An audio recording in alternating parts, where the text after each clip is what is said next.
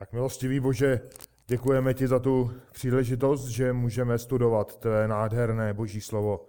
Děkujeme, že můžeme nejenom být pozorovateli zázraků, které tvoříš, ale, ale že vlastně jich e, můžeme být jimi můžeme být směřováni, můžeme jimi být eh, motivováni, abychom tě následovali, abychom žili pro tvou slávu. Děkujeme, že tvé boží slovo nám dokazuje, jak úžasný a jak neotřesitelný je tvůj plán spásy. Děkujeme, pane, že žádný svévolník, žádný zlovolník s ním ani opít nepohne. Děkujeme ti, pane, za to, že můžeme studovat utrpení našeho spasitele a prosíme, aby to promlouvalo do našich srdcí, abychom viděli, jak velikou mocí, Bože, ty jsi eh, se oslavil. Prosíme tě, veď nás tvým textem, veď nás tvým božím slovem ke tvé slávě.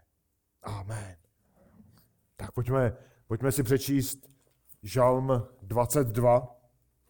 Budu číst ze studijního překladu. Pro vedoucího chval podle laně za úsvitu Davidův žal. Bože můj, bože můj, proč jsi mě opustil? Jsi daleko od mé spásy, od slov mého naříkání. Bože můj, volám ve dne, ty neodpovídáš, volám v noci, není pro mě utišení. Ty jsi svatý, trůníš na chvalách Izraele. V tebe doufali naši otcové, doufali a ty jsi je vytrhoval. Volali k tobě a byli zachráněni, doufali v tebe a nebyli zahanbeni. Ale já jsem červ a ne člověk. Potupa pro lidi, lidem opovržený. Všichni, kdo mě vidí, se mi posmívají, pošklebují se, potřásají hlavou. Spolehni se na hospodina, ať ho vytrhne, ať ho vysvobodí, když si ho oblíbil. Vždyť ty jsi mne vyvedl z lůna, dal jsi mi doufat na prsech mé matky. Na tebe jsem odkázán od narození, od lůna matky si mým Bohem ty. Nevzdaluj se ode mě, neboť soužení je blízko a pomocníka není. Obklíčilo mě množství bíků, ti silní z Bášanu mě obklopili. Otvírají na mě tlamu jako lev, který trhá kořist a řve. Rozlévám se jak voda a všechny mé kosti se uvolňují. Mé srdce je jako vosk, rozpustilo se v mém nitru. Jak hliněný střep vyschla má síla, jazyk se mi lepí na patro. Určil jsi mi místo v prachu smrti. Obklíčili mě psy, roj zlovolníků mě obklopil, spoutali mi ruce a nohy. Počítám všechny své kosti, oni civí, sledují mě, dělí si mé roucho, vrhají los o můj oděv. Ale ty, hospodine, se nevzdaluj, má sílo, pospěš mi na pomoc.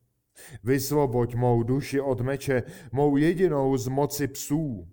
Zachraň mě ze lví tlamy a před rohy divokých turů. Ty jsi mi odpověděl. Tvé jméno budu zvěstovat svým bratřím ve schromáždění, tě budu chválit. Vy, kdo se bojíte hospodina, chvalte ho. Veškeré potomstvo Jákobovo, ctěte ho. Třeste se před ním všechno potomstvo Izraelovo. Neboť nepohrdl a neopovrhl trápením zkroušeného, neskryl před ním svou tvář. Když k němu volal, vyslyšel ho.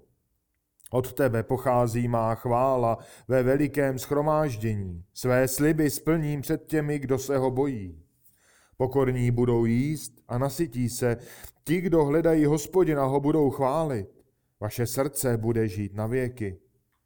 Všechny končiny země se rozpomenou a obrátí se k hospodinu. Všechny čeledi národů se budou klanět před tvojí tváří.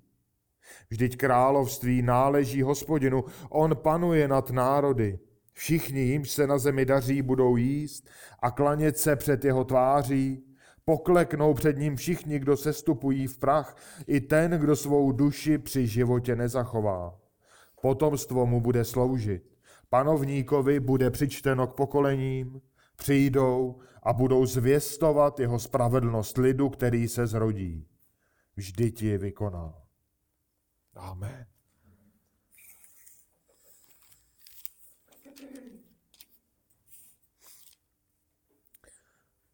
Byl muž v zemi Úsu jménem Job, Tento muž byl bezúhoný a přímý, bohabojný a odvracející se od zlého. Tenhle ten verš jistě znáte, takhle začíná kniha Job. A tahle kniha představuje utrpení spravedlivého člověka. Všichni víte, kdo Job byl a čím si prošel. Job v jediném dni ztratil všechny své děti, naprostou většinu svého majetku a nedlouho poté i zdraví. Ale on nikdy nepřestal důvěřovat Pánu Bohu. A vytrval ve víře, i když mu jeho vlastní žena spílala, aby proklel hospodina. I když mu ti jeho tři podaření kamarádi velmi špatně radili. Tak Job navzdory tomu všemu zůstal pevně zakotvený v Pánu Bohu. A on věděl, že ta všechná pozemská utrpení, to, čím prochází, to vše, co ztratil, takže to je jenom slabým odvarem proti té nádheře, kterou jednou zažije u Pána Boha.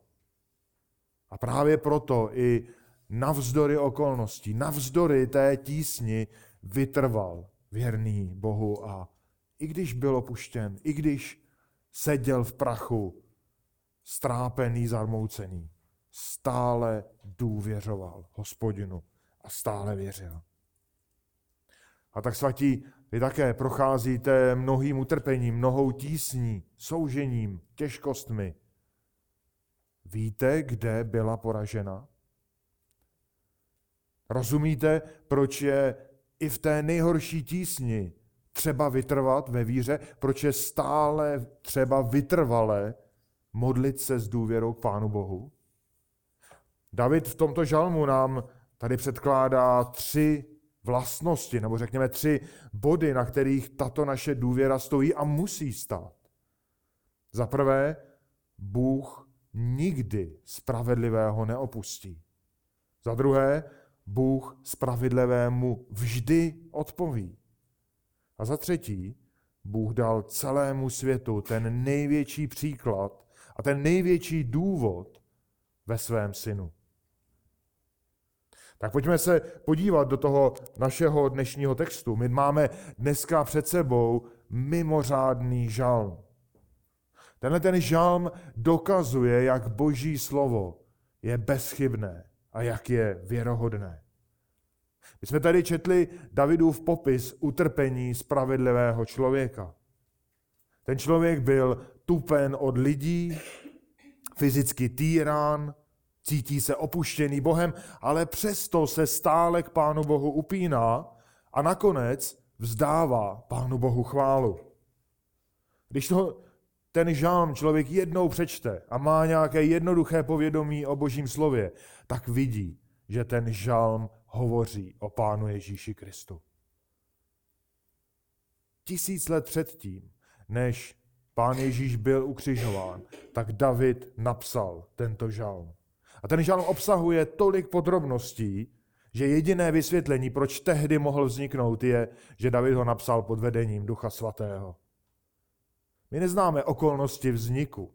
My nevíme, v jaké tísni David ten žalm napsal.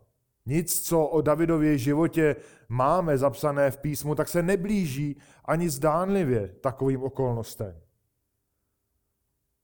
Ale ať to Davidovo trápení bylo jakékoliv, tak napsal žalm, který hloubkou přesahoval daleko tu jeho situaci. A to nejenom hloubkou utrpení, ale i hloubkou důvěry a stejně tak nádherou zprávy, která potom z toho celého vzešla. David nejspíš ani neporozuměl v plném rozsahu tomu, co napsal. Nevěděl, kdy a jak se ta jeho slova naplní, ale my to dneska víme.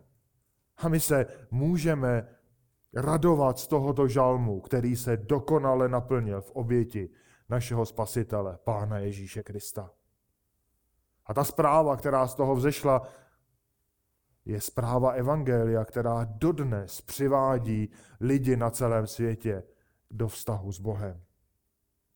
Tak pojďme do toho textu a pojďme si jej rozebrat. Budeme mít v té první části, budeme dneska probírat verše 1 eh, až 22. Příště si uh, probereme ten zbytek.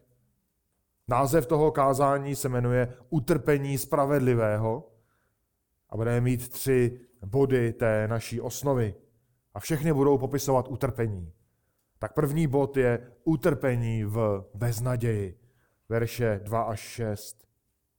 Tak ten text toho žalmu začíná výkřikem z hlouby tísněné duše. Bože můj, bože můj, proč si mě opustil? To jsou slova tísněného člověka, kterého svírá utrpení, který nabil dojmu, že je Bohem opuštěn, že Bůh ho nechal na pospas všem nepřátelům a utrpení, které ti nepřátelé připravili. Bůh jej opustil, spása nikde, jeho slova, která v tom nářku křičí kolem sebe, tak mizí v naprosté prázdnotě. Je to asi jako když stojíte na břehu oceánu a voláte proti rozbouřeným vlnám, vaše slova se ztrácí v tom hřmotu těch padajících vln. Zcela bez odpovědi. O tisíc let později to ještě hlubší odloučení zažívá na kříži visící Boží syn. Bůh Otec se od něj odvrátil, protože syn nesl odplatu za hříchy božího lidu. Nesl boží hněv. A to jeho utrpení se uzavírá, když přesně na sklonku svého života, na plném závěru toho utrpení křičí ta stejná slova do temnoty, která jej obklopuje. A odpověď nepřichází. Tehdy před těmi dvěma tisíci lety poprvé v historii celého vesmíru byl Boží syn oddělen od Boha Otce. To pouto dokonalé lásky, v níž byl stvořený celý tento svět, tak bylo přerušeno. A syn, a bylo to díky tomu, aby syn dovedl k naplnění plán svého otce. Tak představte si tu obrovskou milost, s jakou otec obětuje svého syna, s jakou Bůh otec obětuje božího syna. Jak obrovskou oběť přináší za hříšníky, kteří jen Boha nenávidí. Místo, aby všichni, aby každý z nás, který jen jednou křivě pomyslel o Ježíši, v okamžiku skončil na tom kříži, kde Ježíš byl, tak místo toho boží syn v beznaději, v temnotě, oddělený od Boha Otce, visí v utrpení. V tom momentě té vrcholící agónie Kristus je vzdálen vysvobození. To má společného s Davidem, který volá ze své tísně a nevidí vysvobození. Oba volají, volají ve dne, volají v noci, nic. Od Boha jen ticho a utišení toho utrpení nepřichází. Ale přesto, jako by se v tom utrpení udál zázrak. Žalmista nestratil svoji naději v Pánu Bohu. Ano, Bůh mlčí a David má dojem, že je od něj nekonečně vzdálený. Ale přesto věří, že Bůh je stále ten panovník, jeho trůn je podepírán chválou božího lidu. David si staví v tom svém utrpení boží svatost před své oči, před svůj zrak. Boží svatost, tu nejdůležitější boží vlastnost, která definuje všechny ostatní vlastnosti. Boží svatost nám ukazuje boží výjimečnost, boží unikátnost, ale také boží oddělenost. Boží svatost nám ukazuje, že Bůh je všemohoucí a že je výrazným protikladem proti naší slabosti. Nemluvě o naprosté impotentnosti falešných bohů. A důkazem v tom utrpení žalmistovi jsou vzpomínky těch předchozích generací jeho otců, kteří také vkládali svou naději v hospodina. Také volali k němu a byli zachraňováni, byli vysvobozováni. A Bůh nedopustil, aby v té tísni byli zahanbeni. Bůh je, když se podíváme na tu historii izraelského národa, tak je neustále vytrhoval z různých, eh, od různých nepřátel, Můžeme vidět spoustu příkladů. Ale tohle všechno, tohle vše podporovalo tom trpícím naději, že i pro něj bude záchrana. Že i nakonec všichni ti nepřátelé, kteří jej obklopují, tak jednou budou poraženi a že on přeci jen vyhraje, nebo on přeci jen bude vysvobozen z té tísně. A že to oddělení od Boha je jenom dočasné. A to stejné má být pouzbuzení, milí svatí, pro nás. Pokud procházíte, nebo ne pokud, když procházíte trápením, utrpením, máte dojem, že Bůh neodpovídá na vaše modlitby, vzpomeňte na tu historii, jak Bůh vysvobozoval svůj lid. A když voláte dnem a nocí a máte dojem, že voláte do prázdna, že odpověď nepřichází, úleva nepřichází, tak 22. žalm vás učí, abyste vytrvali. I když nevidíte ani náznak odpovědi. Protože Bůh spravedlivého nikdy neopustí. Vždy slyší, není vzdálený. A v pravý čas dá vše, co je potřeba. Bez ohledu na to, jestli to utrpení se ještě zhoršuje. Jakože se může zhoršit. A to je druhý bod našeho kázání. Utrpení ve výsměchu, verše 7 až 11. Ti nepřátelé, kteří žalmistovi přivodili tu velikou tíseň, tak jej počítají asi tak ceného jako mrtvého. A on sám vidí tu svoji hodnotu jako červa, červa, nad kterým se každý jenom zhnusí. A aby toho nebylo málo, tak ti, ti nepřátelé si z něj udělali terč pro své posměšky. Vysmívají se té jeho tísni, pošklebují se na něj. No, když, když na někoho vypláznete jazyk, jako děti jsme to eh, často dělávali, tak každý okamžitě pochopí, jaký asi Eh, postoj vůči té osobě máte. Ale vypláznutí jazyku je jen slabý odvar toho, co tady písmo popisuje, jaké posměšky a eh, řekněme, čím vším častovali toho trpícího. Ten výsměch těch nepřátel jde ještě tak daleko, že se vůbec nebojí brát do úst jméno hospodina jako prostředek ponížení té osoby. Oni volají, spolehni se na hospodina. Tak radí dobře, dobře radí trpícímu, ale ten jejich úmysl je úplně opačný. To poslední, co by si přáli, je, aby hospodin skutečně jednal ve věci toho trpícího. A znovu, tato pasáž se odráží u římského kříže, na kterém visí náš spasitel. Vysel náš spasitel. V Matouši 27, verše 39 až 43, tak tam čteme, kolem jdoucího uráželi, potřásali hlavou a říkali, ty, který boříš svatyni a ve třech dnech ji stavíš, zachraň se, sily boží syn, a se stup z kříže. Podobně se posmívali i velekněží s učiteli zákona a staršími. Říkali, jiné zachránil, sám sebe zachránit nemůže. Je králem Izraele, ať nyní se stoupí z kříže a my v něho uvěříme. Složil naději v Bohu, ať ho vysvobodí, stojí-li o něho. Vždyť řekl, jsem boží syn. Pán Ježíš v té fyzické agónii je nucen nejenom slyšet posměch vůči němu samotnému, ale i vůči Bohu Otci. A ti posměvači vlastně vyjadřují, že Pána Boha to zlo, které se tam děje, ani vůbec nezajímá.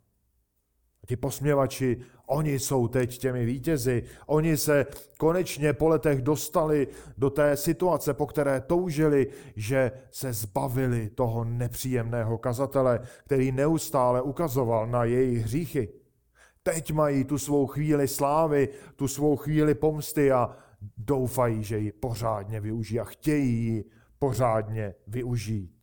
A tak brousí ta svá slova jako meče a zasazují těmi slovy rány do Ježíšova srdce, aby ještě více přitížili tomu fyzickému utrpení. To zlo, těch lidí, kteří ukřižovali Pána Ježíše, i těch, kteří tam přihlíželi kolem dokola, tak je, je, je ohavné, je skutečně strašlivé. A věřím, že skutečně žádný jiný člověk, který kdy byl ukřižován, tak k té své fyzické bolesti neza, eh, nezažil tolik ještě výsměchu jako Pán Ježíš Kristus. Obvykle se lidé vyhýbali tomu místu, kde byl někdo ukřižován, ale u Kristova kříže se najednou zbíhají davy lidí, které mají touhu přisadit si a mají touhu přidat si něco ze svého falešného a hříšného srdce. A přitom ještě před několika hodinami s údivem poslouchali Ježíšovo kázání v chrámě. Ale poté mnozí z nich křičeli před Pilátem, ať je ukřižován. A nyní se mu vysmívají.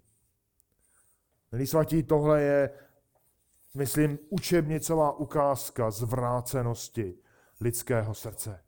Přesně na tomhle průběhu můžeme vidět, jak to lidské srdce se velmi rychle projeví, pokud nedostává, co chce. Jak se ta lidská zvrácenost projeví ve slovech, v činech, možná na začátku, nebo zcela jistě na začátku, v myšlenkách. A navzdory, navzdory té beznaději, navzdory výsměchu lidí a těm mizícím fyzickým silám, které ten ukřižovaný eh, ztrácí postupně na kříži, tak v srdci toho spravedlivého je stále podřízenost a závislost na Pánu Bohu. David, když zapsal tenhle ten žalm, tak vyznává, že to je Bůh, kdo mu dal život v lůně matky. Je to Bůh, kdo jej od početí udržoval, až do smrti jej udržoval. A proto je také na něj odkázán. Proto, jak, jak píše, je to Bůh, kdo je jeho Bohem. A my můžeme vidět v tom Davidově případu, jak je důležité vedení, to možná trošku odbočka, jak je důležité vedení zbožných rodičů, kteří Davida od malička vyučovali k tomu vztahu s Pánem Bohem. Od malička jej vedli, učili jej záviset na hospodinu. A proto on, když byl dospělý, tak skutečně závisel a z toho nám vzniklo spousta žalmů. David byl z boží milosti Bohu podřízený. Vidíme, když čteme knihu žalmů, jak se v tísni i v radosti obrací k hospodinu, jak čeká na boží vysvobození a jak pak vzdává chválu. Nakonec ani tenhle žalm se od toho schématu neliší, což uvidíme ještě příště. Ale samozřejmě David stále byl hříšník. Byl to pán Ježíš, který byl počatý duchem svatým. Byl počat v lůně Pany Marie a už od početí byl dokonale bezhříšný a měl dokonale čistý a bezhříšný vztah s Pánem Bohem. Pán Ježíš celý život žil a dokazoval svou podřízenost Pánu Bohu. A ta podřízenost a ta poslušnost právě vrcholila na kříži. A tam byla nejvíce ze všeho dokázána. Nyní však je pán Ježíš na kříži Bohem zcela opuštěn.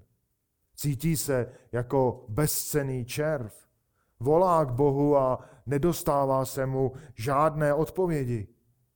Je nucen poslouchat vulgární nadávky lidí, kteří se srotili kolem kříže. Je nucen poslouchat, jak eh, mluví hříšně proti Bohu Otci. Milí svatí, když tohle si uvědomíme, když si představíme, jak strašlivý výsměch pán Ježíš vytrpěl v momentě, kdy platil za naše hříchy, tak kež nám Bůh odpustí naši zbabělost, když se obáváme snést jen drobný výsměch pro něj, když se k němu přiznáváme, když o něm svědčíme. On platil za naše hříchy a trpěl obrovským výsměchem. Tak mějme, mějme tedy odvahu snést ten drobný výsměch od jiných lidí, když hovoříme o Kristu a, a když zvěstujeme evangelium. Evangelium, které On vybojoval na kříži. Ale my víme, a to je třetí bod, že on snášel daleko více. Třetí bod je utrpení v bolesti, verše 12 až 22. K té beznaději, kterou ten, eh, kterou ten žalm začíná, výsměchu, o kterém jsme si nyní teď eh, hovořili, tak se přidává intenzivní fyzická bolest. A tady v tom 12. verši začíná prozba, ve které vrcholí agonie našeho spasitele. V tísni prosí k Bohu, aby se od něj nevzdaloval. Prosí, aby jej v tom soužení posiloval. Tom soužení, které je tak blízko. Tak blízko, že jej skutečně ohrožuje na životě, vysává doslova z něj život a nikde není žádného pomocníka. Žádný člověk mu nepomůže, proto se obrací jen a jen k Bohu. Je osamělý, okolo se zhlukli nepřátelé jako doslova krvelačná zvířata a to jejich jediné přání je smrt.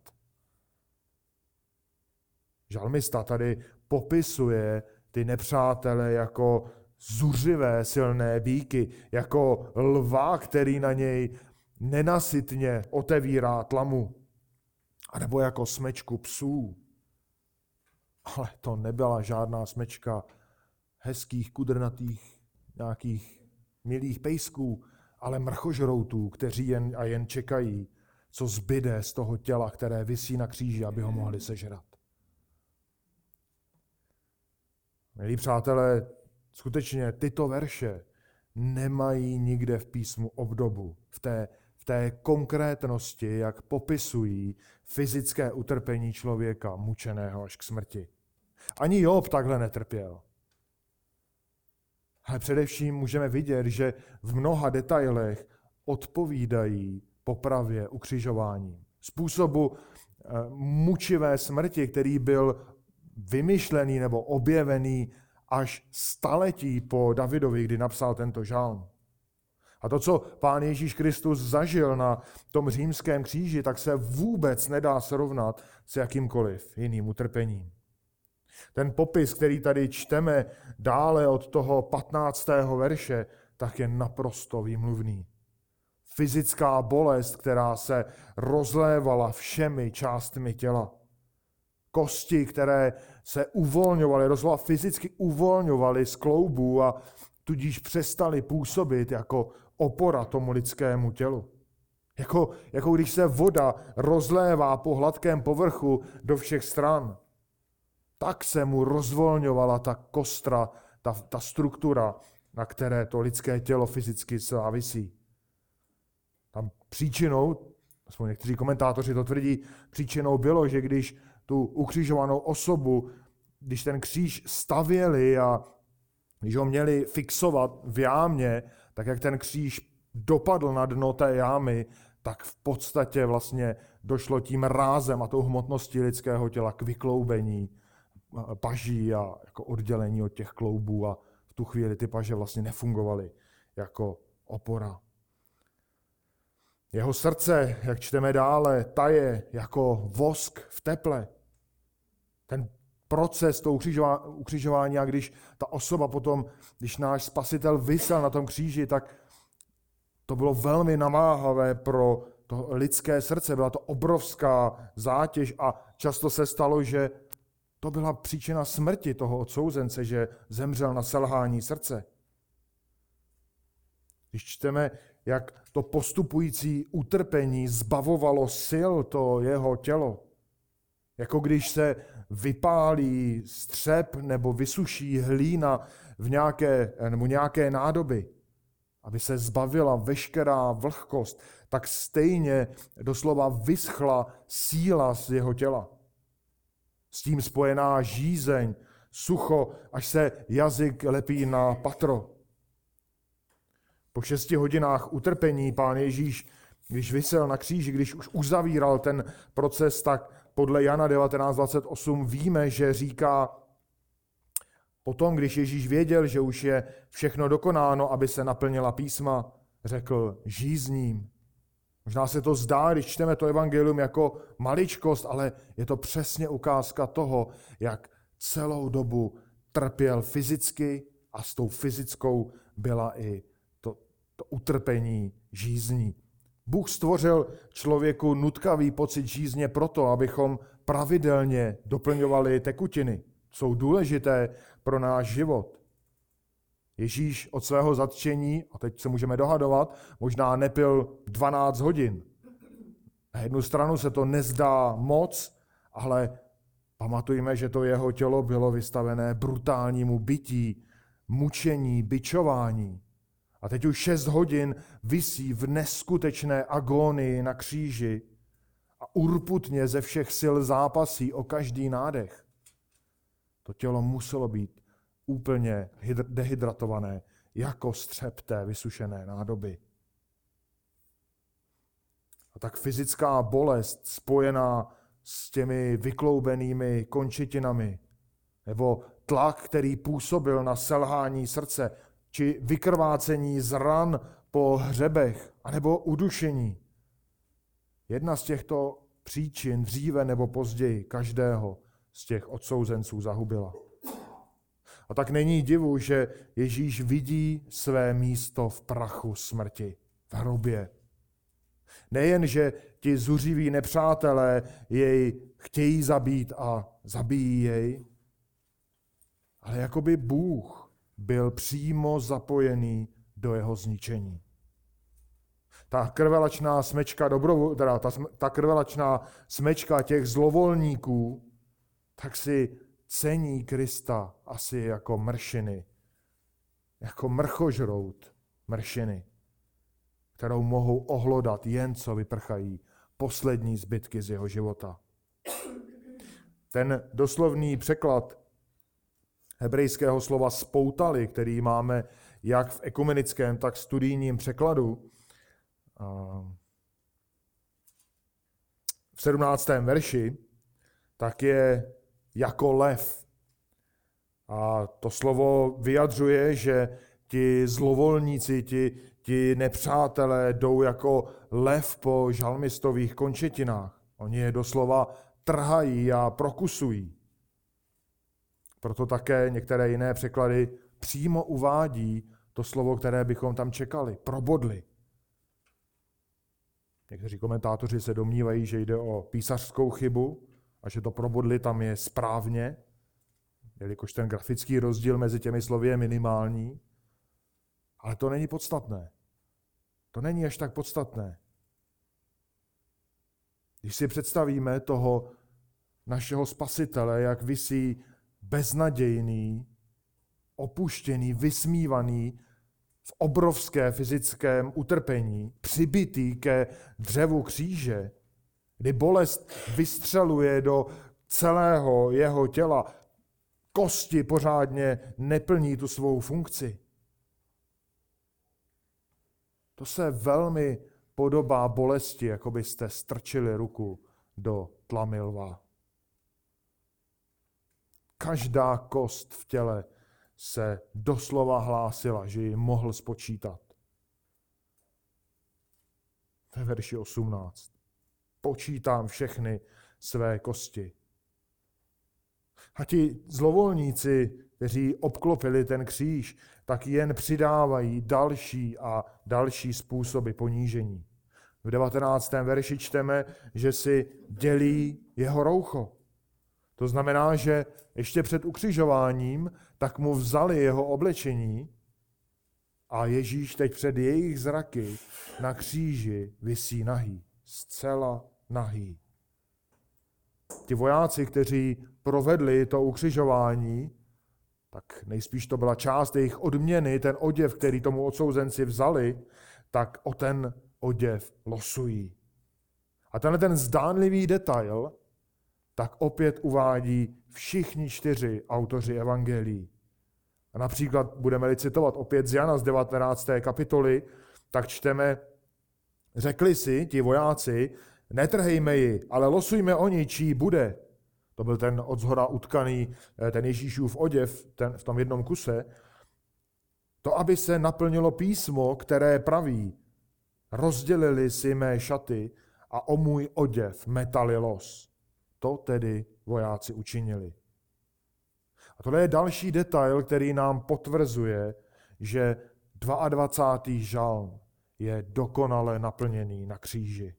Ale, dopl- ale dokazuje nám i tu vnitřní soudržnost písma. Dokazuje nám, že ten boží plán spásy platí od stvoření, vlastně ještě před stvořením, až po vytvoření nové nebe a nové země. Ten boží plán spásy nic neodklonilo a neodkloní od toho božího záměru, který Bůh naplánoval a vede jej ke svému cíli. V Izajáši v 53. kapitole, text, který jistě znáte, který v mnohem je podobný 22. žalmu, tak čteme ve verších 3 až 6. Opovržený a lidmi zavržený, muž bolestí, který znal nemoci, jako někdo, před nímž člověk skryje tvář, všemi opovržený, takže jsme si ho nevážili. Jenže to byly naše nemoci, které snášel a naše bolesti, které nesl. A my jsme si o něm mysleli, že je zasažen a ubyt, ubyt Bohem a skrušen. Ale on byl proboden za naše přestoupení, zdeptán za naše provinění. Na něho dolehla kázeň pro náš pokoj a jeho šrámy jsme uzdraveni. My všichni jsme zabloudili jako ovce. Jeden každý jsme se obrátili na cestu, na svou cestu a hospodin na něho nechal dopadnout vinu nás všech. To úsilí a to, ten postoj těch nepřátel je úplně jasný. Ale v důsledku, v souladu s božím plánem, to byl Bůh Otec, kdo naplánoval spasitelovu smrt. A bylo to přesně z těch důvodů, které tady Izajáš uvádí. Bylo to proto, že byl proboden za naše přestoupení, byl zdeptán za naše provinění. Na něho dolehla kázeň. Ne na nás, na něho dolehla kázeň. Pro náš pokoj. A my jsme uzdraveni těmi šrámy, které on při tom fyzickém utrpení na kříži vytrpěl. A pán Ježíš šel poslušně a ten plán naplnil. Bůh, byl to Bůh Otec, kdo vylil svůj hněv na pána Ježíše a byl to Ježíš, který pokorně to vylití hněvu přijal. A tak ta Ježíšova prozba v té nejtěžší chvíli, potom od 20. verše dále, tak směřuje stále k Otci. Prosí, aby, aby se Bůh od něj nevzdaloval. Jako začal tu svou prozbu v 12. verši. Proč? Protože i přes to oddělení je to stále Bůh Otec, kdo je zdrojem síly, kdo je tou skutečnou jedinou pomocí.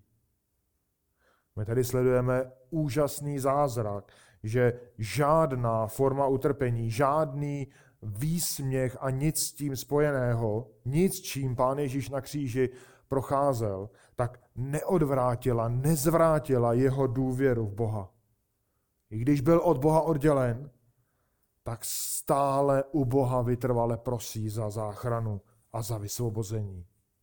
A i kdyby se z lidského pohledu mohlo zdát, že už je úplně všechno marné, že už to nemá cenu prosit, protože Bůh neodpovídá, že už nemá cenu volat k Pánu Bohu, protože, protože Bůh neslyší, tak na konci 22. verše jsme usvědčeni, že takový přístup je špatný.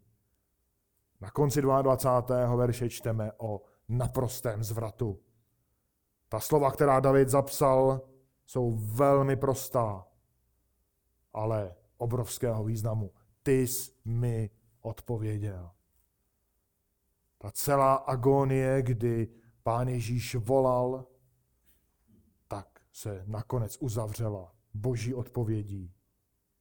A Bůh skutečně trpícímu Kristu dal ve správný čas tu správnou odpověď na jeho modlitby. Přišlo vysvobození. Když bychom, jak jsme četli ten žalm a budeme ji studovat dále, ve zbytku toho žalmu už nenajdeme o utrpení ani slovo, ani zmínku o tom předchozím zápase, který vedl. Už jen a jen chvála, která se vznáší k Pánu Bohu. Tak stejně tak, jako Bůh dal a, a dával záchranu Davidovi, a v mnoha žalmech jsme o tom studovali, tak i Kristu vysícímu na kříži nastává ta konečná úleva. Po slovech, která znáte, dokonáno jest, on odevzdává svého ducha a umírá. Ale umírá dočasně, jak jistě víte, aby třetího dne byl slavně vzkříšený. Tak, milí svatí, my tady máme zcela nezlomnou jistotu, že Bůh vždy odpoví na naše modlitby. A vždy odpoví v ten správný čas. A kež je nám toto povzbuzením k tomu, abychom stejně jako Pán Ježíš vytrvale a stále předkládali své prosby, i když hned nevidíme žádnou odpověď. A pojďme se podívat ještě na další aplikace z tohoto našeho dnešního textu. A ta první bude ta nejdůležitější. My jsme tady v, tom, v té první části, v těch prvních 22 eh, verších, tak jsme si tady představili Davidův zápis, zcela mimořádný zápis o spasitelově utrpení. Z moci Božího ducha Bůh dal zapsat, aby David vyskl tato slova, která se naplnila utrpení Pána Ježíše na kříži. A tou první aplikací pro nás, kteří se hlásíme ke Kristu, kteří jsme byli proměněni jeho obětí, tak je, že středem našich životů musí být kříž. To je ta první aplikace a nakonec ta aplikace nejhlavnější. Tak milí svatí, my jsme si popsali nepředstavitelné utrpení a ten popis nebyl nic proti tomu, co pán Ježíš skutečně zažil. A my to nedokážeme ani popsat, nedokážeme to ani představit. S tím byla spojená beznaděj, pocit oddělení, výsměch všech, kteří tam okolo stáli a hlavně ta fyzická bolest té pomalé smrti. A to všechno byl pán Ježíš od začátku ochoten podstoupit kvůli svému lidu, aby zaplatil za nás, kteří v něj věříme. Aby nás vysvobodil z našich hříchů. A to místo, které pro spasitele bylo místem utrpení a smrti, tak pro nás, milí svatí, je místem začátku nového života, místem osvobození paradoxně místem radosti, skutečné radosti. Na kříži začal náš nový život. Tak a co to znamená? Co znamená, jestliže řekneme, že tento kříž musí být středem křesťanova života? Znamená to to, že všechno v našich životech se točí kolem kříže. Všechno v našich životech je podřízené kříži, ho můžeme říci připoutané ke kříži. Můžeme najít další desítky aplikací. Můžeme začít třeba rodinou. Vaše rodina musí být zakotvená ke kříži, jako je zakotvená loď v přístavu, aby neuplavala na volné moře a nepotopila se, tak úplně stejně vaše rodina musí být zakotvená ke kříži, aby se pod vlivem světa nerozpadla aby nenásledovala různé nápady a názory, se kterými se v dnešní společnosti setkáváme. Aby měla skutečně ten pevný bod v Pánu Ježíši Kristu. Protože je to kříž, který nám manželům ukazuje lásku, kterou musíme projevovat našim manželkám a kterou s radostí máme jim projevovat. Manželkám naopak pokoru, se kterou mají přijímat naše vedení. Dětem pak poslušnost a důvody, proč mají být poslušné, proč máte být poslušné vašim rodičům, to vše nám v té aplikaci pro rodinu ukazuje Kristův kříž. Ta pokora, kterou on nesl, ten boží plán. A všem nám nakonec v té souvislosti rodiny ukazuje naši nedostatečnost před Bohem. Protože selháváme jako manželé v tom, jak projevujeme lásku svým manželkám, selhávají manželky, jak řekněme třeba nerespektují vedení svých manželů, selhávají děti ve své poslušnosti a právě proto potřebujeme Krista a Kristův kříž a vykoupení, které se na kříži událo. Můžeme pokračovat třeba k práci. I práce se musí točit kolem kříže. Protože pak bude sloužit jako prostředek k obživě, bude dobrým svědectvím, může být prostředkem ke službě, ale jakmile se odpoutá od kříže, tak se ta práce najednou protkne se ctižádostivostí a najednou bude vedená touhou po slávě, po uznání. Potřebujeme i naši práci přikotvit ke kříži upevnit ji jako satelit, který obíhá kolem země. Můžeme hovořit o našem vlastnictví, o tom, co z boží milosti máme.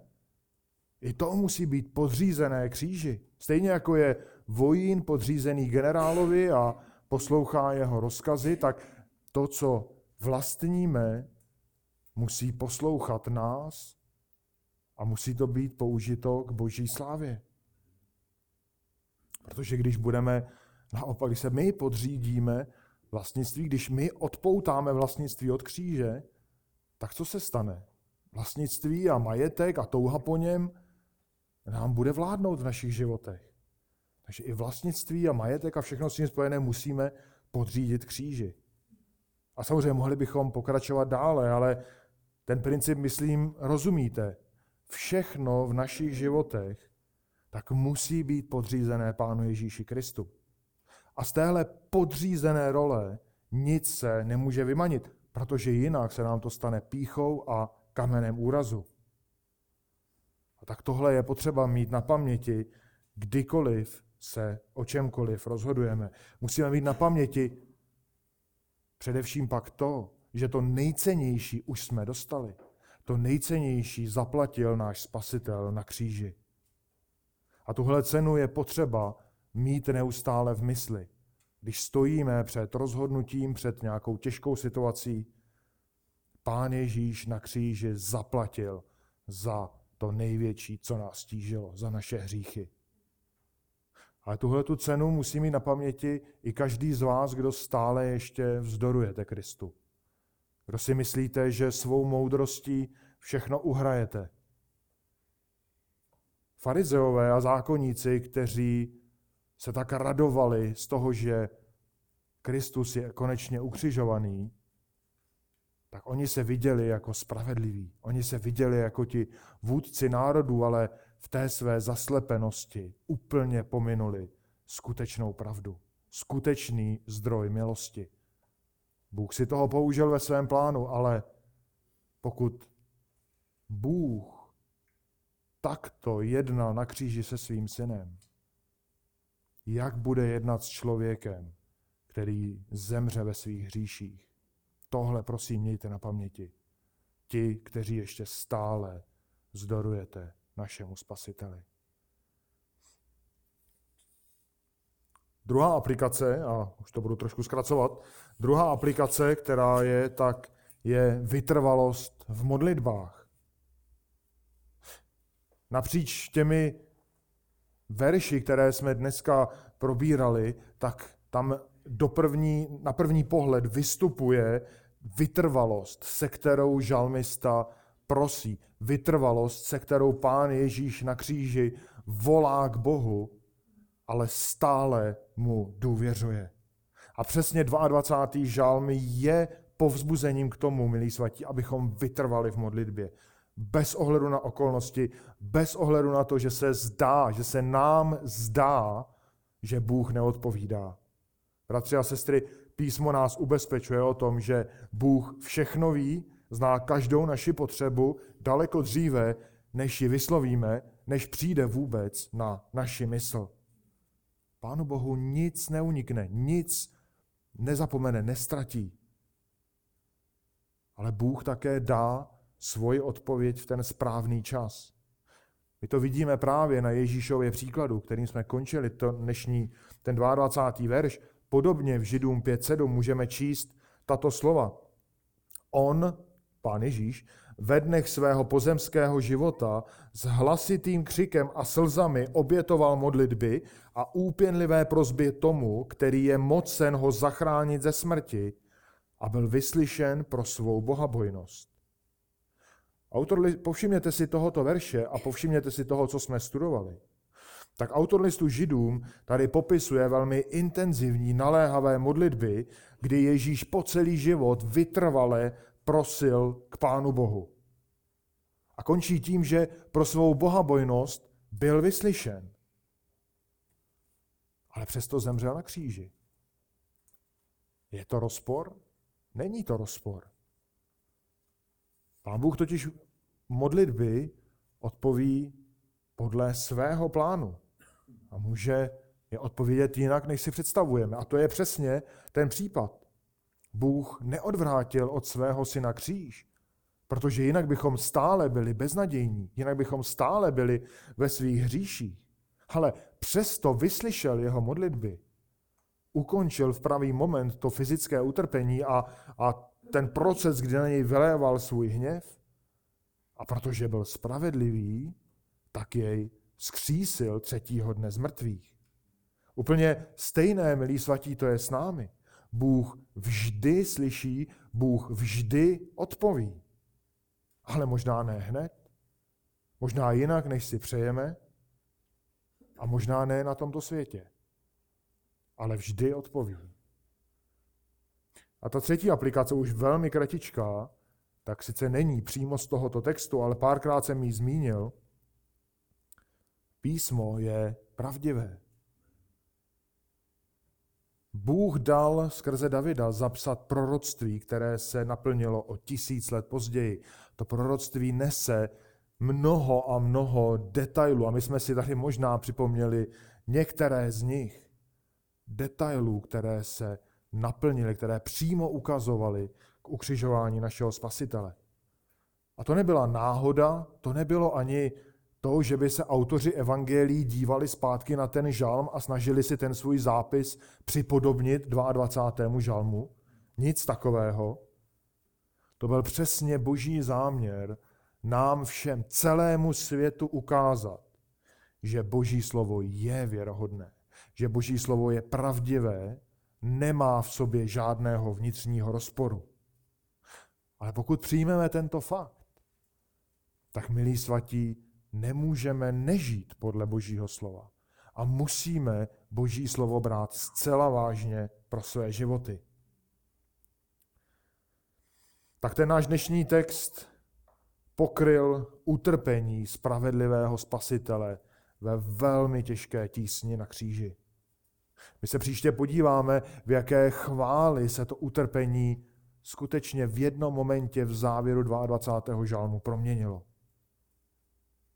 Ale ať procházíte vy jakýmkoliv soužením, tak milí svatí, i, vši, i všichni ostatní, tak věřte, že Bůh spravedlivého, Bůh své boží děti nikdy neopustí. Bůh drží vaše životy pevně ve svých rukou. A nakonec v Pánu Ježíši Kristu to dokázal na kříži. Proto, milí svatí, Vytrvejte v důvěře, úsilovně se modlete a volejte stále k Pánu Bohu, protože Pán Ježíš už zaplatil za vaše hříchy. Amen.